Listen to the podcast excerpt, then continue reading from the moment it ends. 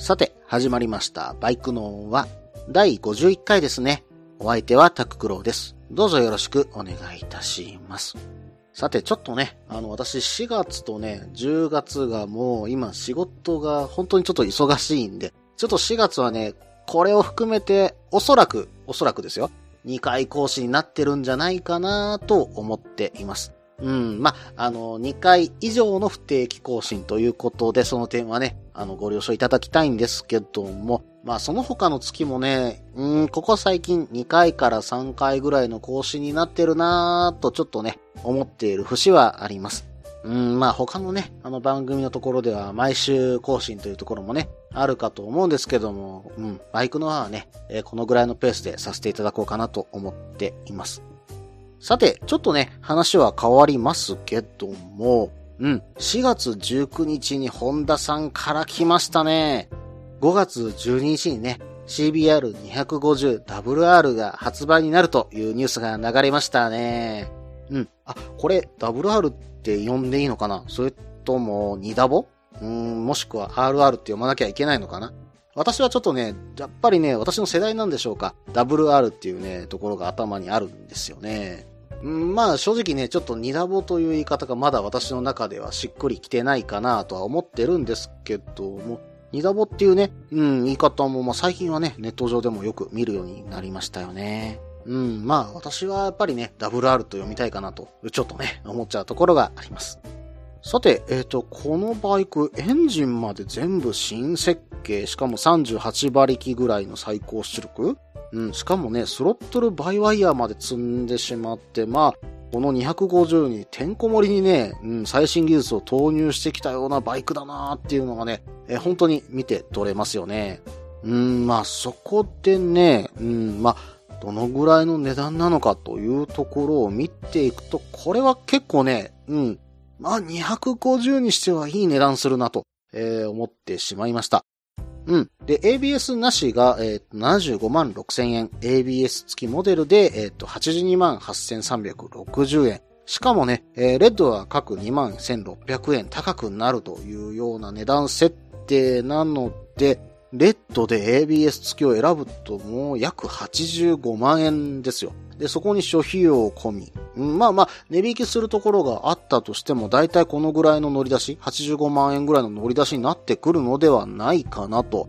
うん、まあそういう風にね、思ったら、もうちょっとでね、うん、MT-09 とか変えちゃうんですよね。うん。ああなかなかすごい設定してきたなとは思っちゃったんですよ。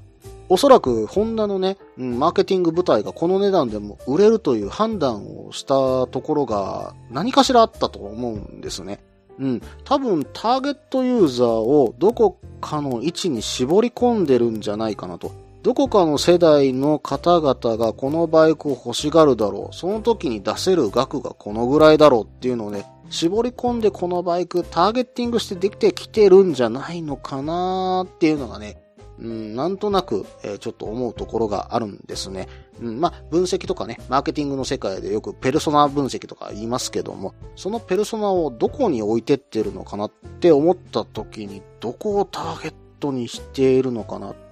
うん、なんとなくここの世代なんじゃないかなと、思う節は私の中ではあるんですけども、うん、まあ、正直、高年齢にターゲットを絞っててるという感じでもないと思ってるんですね。うん、まあ、ちょっとあくまでね、私の推測ですけども、うん、まあ、20代後半から30代前半で、一度バイクに乗ったことのあるユーザー、ステップアップをするというよりも、どちらかというと、持ってるものに対して少しブランド力が欲しいと思い始めたところのある方々、それに対してお金を無理なく払える層、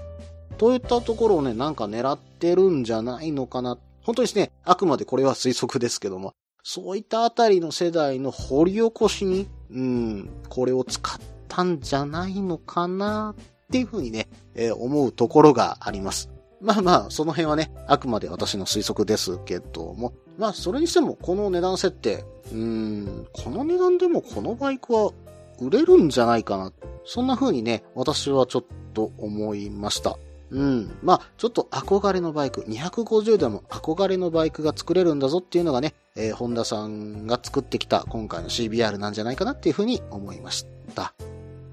はい。それではね、コーナーの方に行きましょうか。北海道2泊3日の旅のコーナー。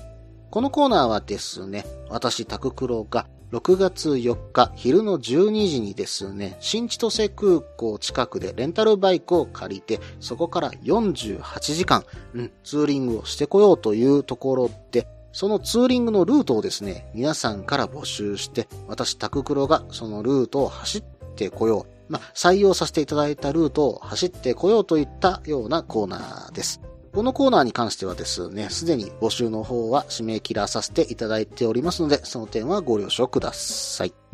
さて、えー、今回はですね、ワルダーさんからメールの方をいただきました。うん。ワルダーさんとはですね、えっ、ー、と、神人気ラジオ番組、んん超絶神人気ラジオ番組、旅バイクさんでですね、えー、行っているイベント、えー、旅バイク祭り、そして、えー、旅バイクサロンの方でですね、えお世話になりまして、本当にありがとうございました。本当にね、楽しいお話、また北海道の話をね、聞かせていただいてありがとうございました。また新しいね、バイクも買われたそうで、それまたね、見てみたいところではあるんですけどもね。うん。さて、え今回ですね、ワルダーさんからいただいたメール、まあ、今回の北海道2泊3日の旅にいただいたメール2通あるんですけども、うん、ちょっとね、過酷な方を紹介させていただこうかと思います。では早速ですが読んでいきますね。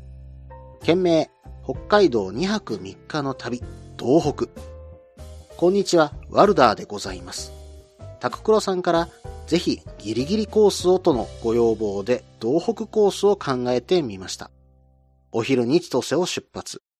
国道337号線から道道45号線、国道234号線で最短ルートで岩見沢を目指します。岩見沢からルモイまでフル高速。ルモイからツーリング本番の日本海側ルート。これで羽幌町まで走ります。宿はカフェキリキリ。宿も兼ねているライダー歓迎の店です。これで約3時間半、211キロ。夕方には着くかと思います。2日目はそのまま国道232号線を北上。手塩から道道106号線のオロロンライン。メインイベントのロードです。利尻富士を眺めながら、東北の広さをたっぷりと堪能してください。稚内市内に入る前に、道道254号線へ回って、野シャップ岬、稚内道の駅と寄るのをおすすめします。道の駅は JR 宗谷本線の稚内駅との併設で、ここから始まる鉄路は、鹿児島県の枕崎駅までつながっております。お土産や食事処もありますので、休憩ポイントには良いかと。また、南稚内駅付近国道沿いには、日本最北端のマクドナルドもあり、ちゃんと最北端マックの看板があります。そして、国道238号線で宗谷岬へ。稚内市内の外れで高確率でネズミ捕りやっているので注意です。宗谷岬を堪能した後はひたすら238号線を南下します。今度はオホーツク海側になりますので気温がぐっと下がります。浜猿仏まで来たらエサヌカロードへ。ここもオロロンラインに負けず劣らずの直線道路で有名です。浜頓別町から国道275号線でひたすら南下、内陸部の回送路です。時間があれば、音井ネップ駅によって蕎麦を食べるのも良いかも。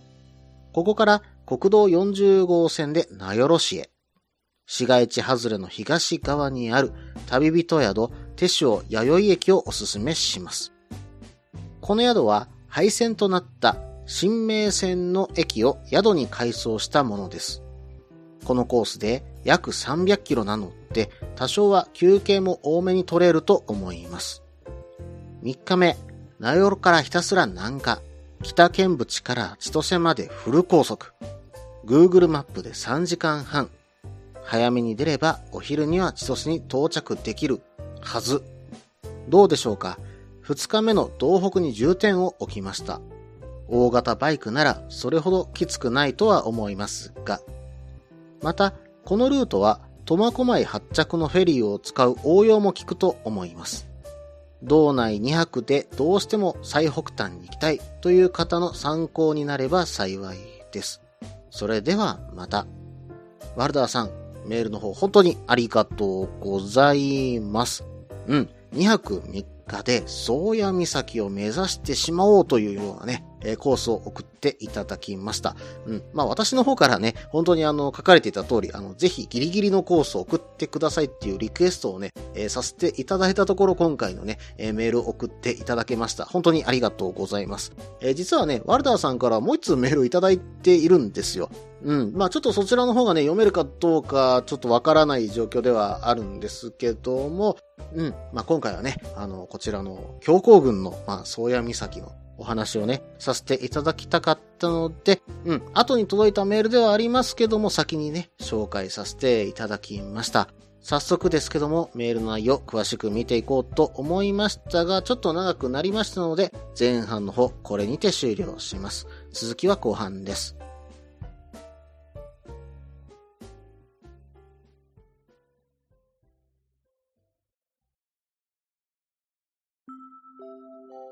みんなでお話しできる行きつけのライダーズカフェ、ネットに作りませんか？バイク系雑談番組、アットみずき。この番組は、プレゼンターの私、みずきがお話しするだけでなく、リスナーの皆さんにもコメントで参加していただき、バイクに関するお話をしていく、インタラクティブ型バイク系雑談番組です。近況やお題から始まった話が、どんな話につながるのかは参加する皆さん次第。アットみずきは毎週木曜日21時からツイキャスにて放送中。番組の詳細や過去放送の情報はひらがなでアットみずきと入力してウェブで検索。皆さんとお話しできるのを楽しみにお待ちしています。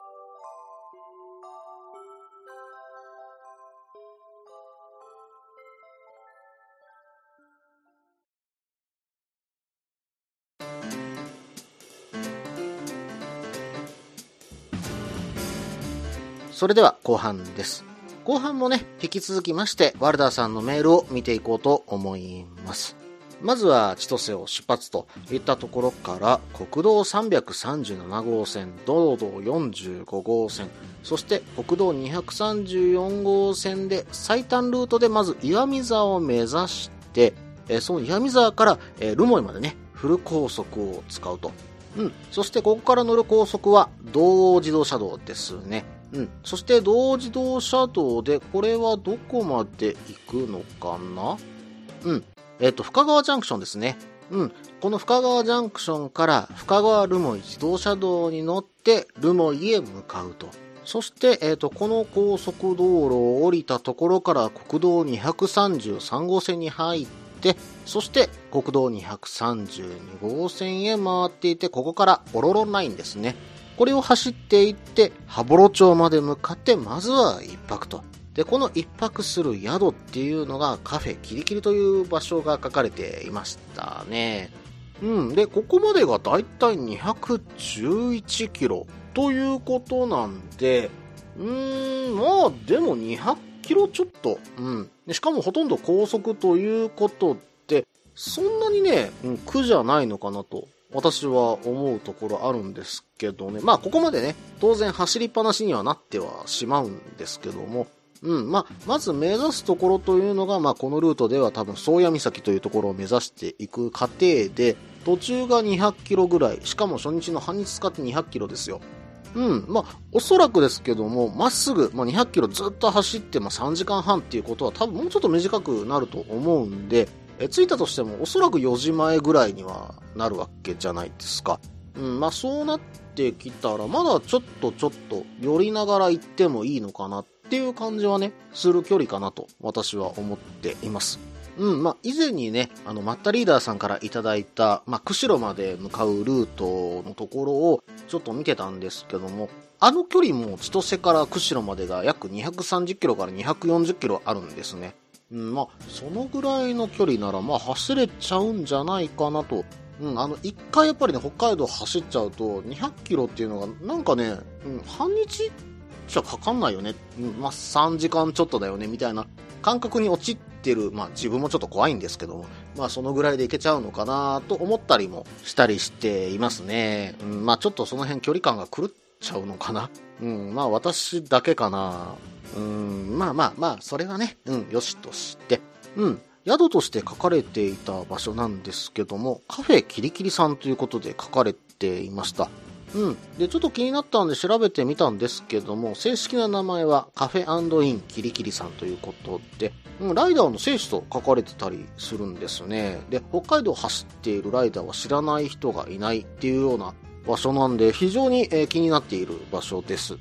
うん。しかもこの場所、1981年7月1日の開店らしいんですけども、えー、その時から約4万5千台もの、えー、ライダーさんがいらっしゃって泊まられたということなんですね。うん、もう本当に伝説的なお店と言っても過言じゃないんじゃないでしょうか。まあおそらくね、あの冬の宗谷岬、えー、お正月をね、宗谷岬で過ごそうと言われたライダーさんもね、こちらの方泊まられたりしてたのかなーっていうようなね、写真がホームページに載ってたりもします。うん、またね、この中のお部屋もまた可愛いんですよ。うん、なかなか泊まってもね、女性でも泊まっても、なかなか、うん、おしゃれな感じがしていいんじゃないでしょうか。さらにね、あの、このキリキリさんで用意してるお酒っていうのもあるんで、ここでね、うん、一旦泊まって、ちょっとね、いいお酒を飲んで、中にはね、見ていると、写真に写ってる限りですよ。うん、その中には夜市もあるんで、できればね、北海道のウイスキーいただいて、一泊してから朝出ていくっていうのもね、ありなんじゃないでしょうか。一度寄ってみたい宿の一つですね。さて、それではね、1日目はこちらで終了。2日目を見ていきましょう。2日目はね、そのまま国道232号線、オロロラインですね。これをずっと堪能して北上していくと。うん、本当に利尻富士を眺めるもよし、横にある海を眺めながら一直線の道を眺めるもよし、この道を走るだけでバイクに乗っててよかったな、こんな幸せなことないなって思うんじゃないかなっていうようなね、うん、まああくまで私の想像ですけども、そんなイメージが私は湧いてきます。まあ、そんな中でも国道232号線から道道106号線に入ったところから走れるサロベツ原野ですよね。ここをね、私本当に走ってみたいです。ガードレールがないことによってね、海が間近に感じられる道路っていう風にね、バイク人さんにもね、え書かれていましたしね、うん、65キロ中34キロは直線という、またこれもね、横も草原が広がって素晴らしい景色の中を走っていける。これはもうね、アクセルを開けてる時にはもうね、ヘルメットの中に焼けっぱなしっていうね、そんな状況が思い浮かべることができるなぁとちょっとね、思っちゃいました。はい。えー、そしてね、次に書かれていたのは、うん、えっと、宗谷本線の稚内駅のところですよね。この稚内駅は、やっぱり、どうせ行ったならやっぱ行ってみたい。ここはね、線路の端っていうのをよく感じられる場所だと思っています。うん、だってこの場所からですよ。この場所から線路がずっと鹿児島まで続いてるわけですからね。うん、まあ、ここから鹿児島までまあ言ってしまえば鈍行で乗っていくこともできるわけじゃないですか。うん、そう考えたら広大な面積に線路って敷かれてるな、すごいな、日本の鉄道はっていうふうにね、本当に思うことができると思うんです。本当に一回そこを見た時のその感動っていうのをね、一度見に行って、え、それを味わいに行きたいところですよね。はい。そしてね、もう一つ書かれていたのは、うん、日本最北端のマクドナルドですね。うーん、これは夜かなうん、よってポテトぐらいは食べてきましょうか。はい。もし行ったらですよ。うん、もし行ったらポテトは食べていきます。はい。えー、そしてね、えー、次に国道238号線、えー、今回のこのメールの目標地点である宗谷岬へね、え向かっていこうというところですね。うん。で、この途中ね、うん、高確率でネズミ捕りがあるという風に書かれていましたんでね、その点は皆さんお気をつけください。うん、ま、何があるって言ってもね、うん、記念碑が立ってるだけとは思うんですけども、なぜかね、ここには行ってみたい。私もそんな気持ちがあります。うん、バイクに乗ってる限りはね、一度は走ってこの場所まで行ってみたい限りですね。本当はね、レンタルバイクじゃなくて自分のバイクで行ってみたいところではあるんですけどね。はい。そしてね、この宗谷岬を訪れた後は、238号を南下すると。うん。そしてね、ここから餌ぬかロードですね。うん、これもね、本当にオロロンラインには負けないでしょうね。うん、一度寄ってみたい。本当にそんな道だと私も思います。そしてね、浜頓別町から国道275号線でひたすら南下すると。そして、えー、ここからですね、オトイネップの方に向かうんですよね。うん。で、ワルダーさんも書かれていましたけど、オトイネップといえば、やっぱり蕎麦ですよね。うん、日本一うまい駅そばっていうのがね、オトイネップの駅にあるんですよね。うん、まあ、よくね、テレビとかでも紹介はされてるんですけども、香りが強くてね、うん、歯応えが抜群なお蕎麦だそうなんです。うん、これをあったかい蕎麦で食べるとその味が格別だそうなんですね。うん、まあとにかくね、パンチが強い味らしくてですね、他の蕎麦が物足らなくなるそうなんで、まあこの蕎麦、うん、まあ本当にちょっと味が濃いちょっとお蕎麦とか好きな方はドハマりするんじゃないでしょうか。うん、一度ね、あの食べに行きたい味ですよね。はい。そしてね、ここから国道40号線で名寄市へ向かって、えー、そこにある、えー、旅人宿、えー、鉄潮弥生駅というところですね。うん。一泊二食5500円でこちらの方泊まることができるそうなんです。この場所、どういった場所かというと、北海道廃路線 JR 新名線ですね。えこちらの方の、え手塩弥生駅、こちらの方の跡地を買い取って、えー、食堂と宿として、えー、再オープンさせたのがこの宿だそうなんですね。うん、まあ、Facebook を見ている限りですね、えー、本当に、うん、なんていうのかな、仲のいい人たちがテーブル、食卓を囲んで、うん、賑やかにワイワイガヤガヤやってるような、そんな感じのね、うん、宿のように見えました。この中にね、自分が入り込めたら面白いなって思われる方はね、えー、ぜひね、行ってみてください。私もこの中入ってみたいと思いましたね。うん、旅をしている人たちだけでお酒やえご飯が入って会話が弾んでくること間違いないでしょうからね、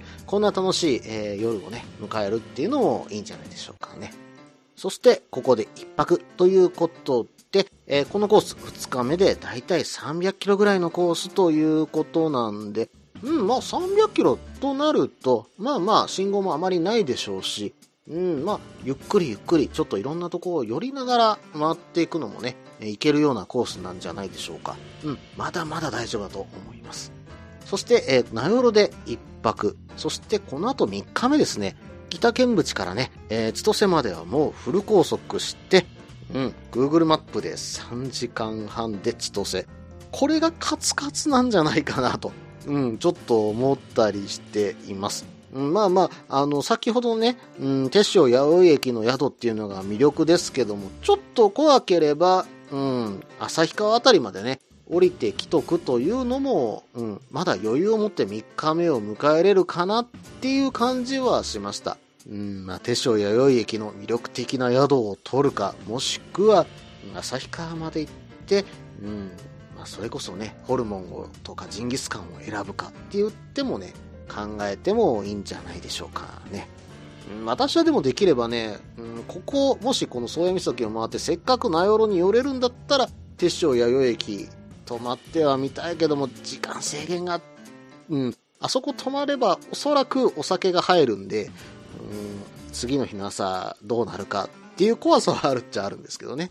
はい。えー、そしてね、これで3日目が終了ということで、千歳まで帰れるといったようなルートになっています。うん。で、そして最後に書かれていたのは、このルート、道内2泊でどうしても最北端に行きたいっていう方も、まあ、応用が効くというふうに書かれていました。うん、まあ、小樽、まあ、苫小牧発着のフェリーを使うという応用は効くでしょうね。小樽はどうでしょうかね、うん、なかなか難しいかもしれませんが、ただ朝早く着くことを考えれば、このルート、応用は効くかと思います。うん、まあ、これもね、2日目の宿、どこに取るかっていうこと次第かと思いますけどもね。はい。ワルダーさん、メールの方、本当にありがとうございました。うん、この宗谷岬を目指すというルート、非常に参考になりました。本当にありがとうございました。またね、あのメールの方、あの、ぜひ送ってください。よろしくお願いいたします。以上、北海道2泊3日の旅のコーナーでした。引き続きましてエンディングですけども、その前に CM です。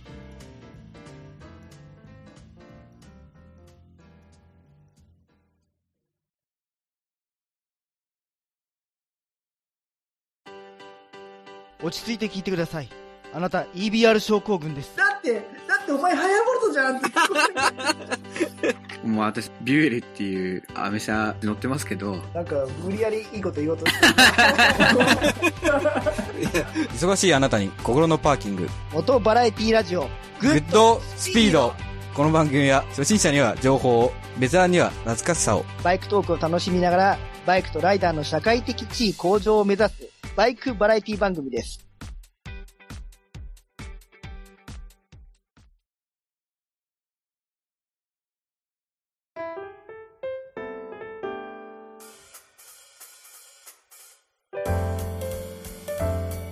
はい、ここからエンディングです。エンディングではですね、少しね、オープニングでお話しさせていただいた内容のね、補足をね、少しさせていただければなとは思うんですが、実はね、オープニング、まあ、そこから前半の途中まで収録したのが、4月の、ま、20日ぐらいだったわけですよ。まあ、ちょっと言い訳がましくなっちゃうんですけども、うん、CBR250WR 売れるんじゃないかな、みたいなことをね、お話しさせていただいているんですが、このエンディングを収録しているのがね、え実は4月の27日ということで、まあ2日前ぐらいに新聞でもうすでに予約受注が3000台を超えていると。うん。まあ1年間の予定販売台数もうすでに超えているみたいなね、えお話をしてたんですよね。まあこれは売れるんじゃないかななんていうことをオープニングでね、お話しさせていただいてるんですが、そのニュースが出る前にね、うん、実はあの前半をね、収録してたわけですよ。うーん、まあ本当ですよ。うん、あの信じてくださいね。うん、まあまあまあ、まあそういう信じてくださいというのも変な話なんですけども。うん、まあ本当にね、あの CBR250WR、うん、あれホンダが売りに出したのに本当にうまい戦略があってたんじゃないのかな、まあこうすれば売れるんじゃないのかなっていうところをホンダさんが人間のね、情感をついてきたんじゃないのかなと思う節があるんですよね。うん、まあ、20代、30代の人たちがバイクに興味がないわけじゃない。そんな感じのところで、この20代、30代が一番欲しがるところはどこなんだろうっていう情感をね、掴んだんじゃないのかなっっていう風なバイクな気がするんですよ。うん、私も30後半ですよ。うんまあ、その時にこのバイク乗りたいっていうようなね、うん、バイクがやっぱあったんですね。まあ、当時私としては2スト最終世代と言ってもいいのかな。うん、まだ新車で R1G が出てた頃ですよ。うん、まあそれが20代のま前半ぐらいでした。当時やっぱそういったバイクだとか、まあまだ NSR250 の SE とかがね、え中古市場で出回ってる時だったので、うん、まあ 250cc、まあ言ってもレーサーレプリカ、本当にかっこよくてそこそこまあ本当に速いバイクがあって、本当にそれに対して憧れを抱いてた、あの頃を今の20代、30代に、まあ、あの CBR250WR に思ってくれないかっていうような、まあ、情感をくすぐるところを本田さんが出してきたんではないのかなっていうふうにね、ちょっと私は思っちゃうところあるんですけどもね。うん、まあ私はちょっとあの車がね、本当にもともと好きだったんですけども、あのスカイラインのね、GTR が出た時、うん、あの32の GTR が出た時の衝撃に近いようなね、ものを私はこの CBR250WR には感じますね。うん、まあこの CBR250WR がですね、本当に起爆剤になって、えー次の、まあ、第4次バイクブームみたいなことにね、えー、繋がっていけばいいなっていうふうにね、私はちょっと思いました。この番組では皆さんからのメールを募集しています。ツーリングスポット紹介のコーナーでは、おすすめのスポット、穴場のスポット、自分しかいないけど自分が好きなスポット、自分じゃいけないけど良さそうなスポットを教えてください。また、旅先グルメのコーナー、イベント紹介のコーナー、ツーリングアイテムのコーナー、温かいお便りも待っています。できる限りご紹介させていただきます。メールはブログの方にメールフォームを設置しています。